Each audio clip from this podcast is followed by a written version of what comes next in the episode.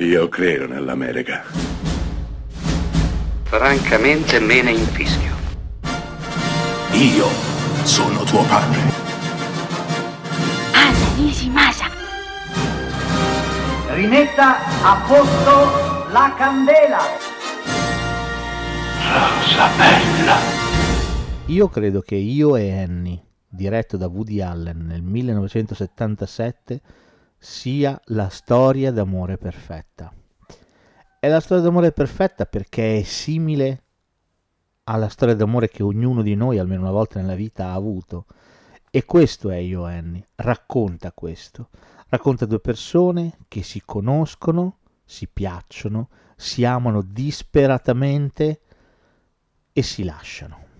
Detto così può sembrare banale, può sembrare scontato, eppure dentro c'è tutto tutto, tutto quanto Woody Allen.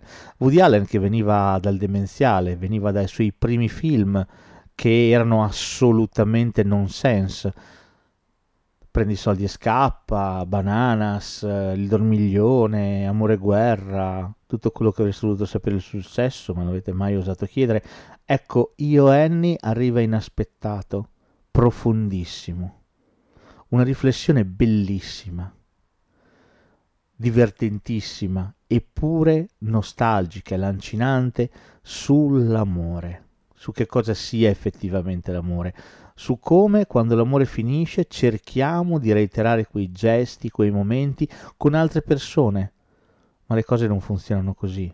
Non è altrettanto divertente, non funziona altrettanto allo stesso modo, perché l'amore è unico, è irripetibile persona dopo persona. Questo è Io Annie, un film che addirittura nel suo finale arriva a migliorare la realtà. Sì, perché il cinema la migliora la realtà sempre.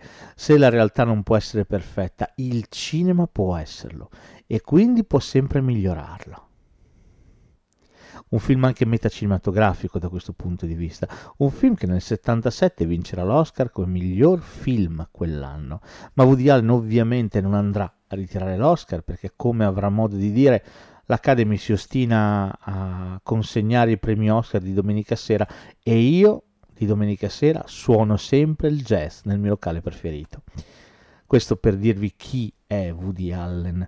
E Io Annie è spettacolare e splendido, un film che comincia con lui da solo che ci guarda, rompe la quarta parete e parla direttamente a noi spettatori. Finisce allo stesso modo, con lui di nuovo che ci guarda, rompe la quarta parete e ci parla.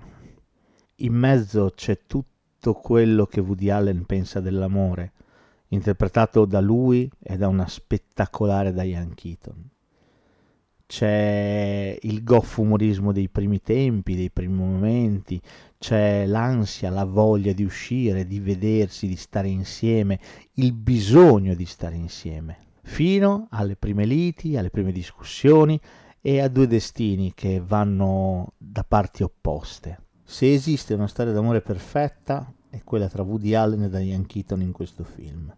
Una storia d'amore che è tanto profonda quanto divertente, Eppure all'interno di questo film ognuno di noi può riconoscersi.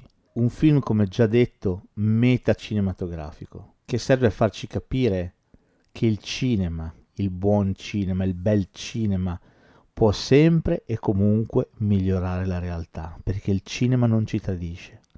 Il cinema sarà sempre con noi, sempre al nostro fianco, pronto a raddrizzare le storture e a rendere perfetto ciò che in realtà non lo è affatto.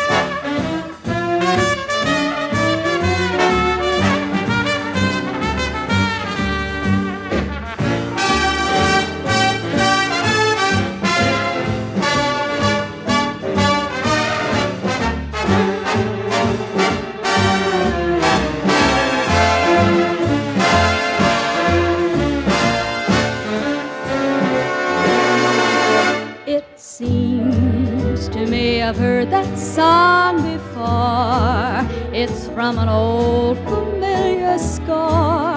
I know it well, that melody. It's funny how a theme recalls a favorite dream,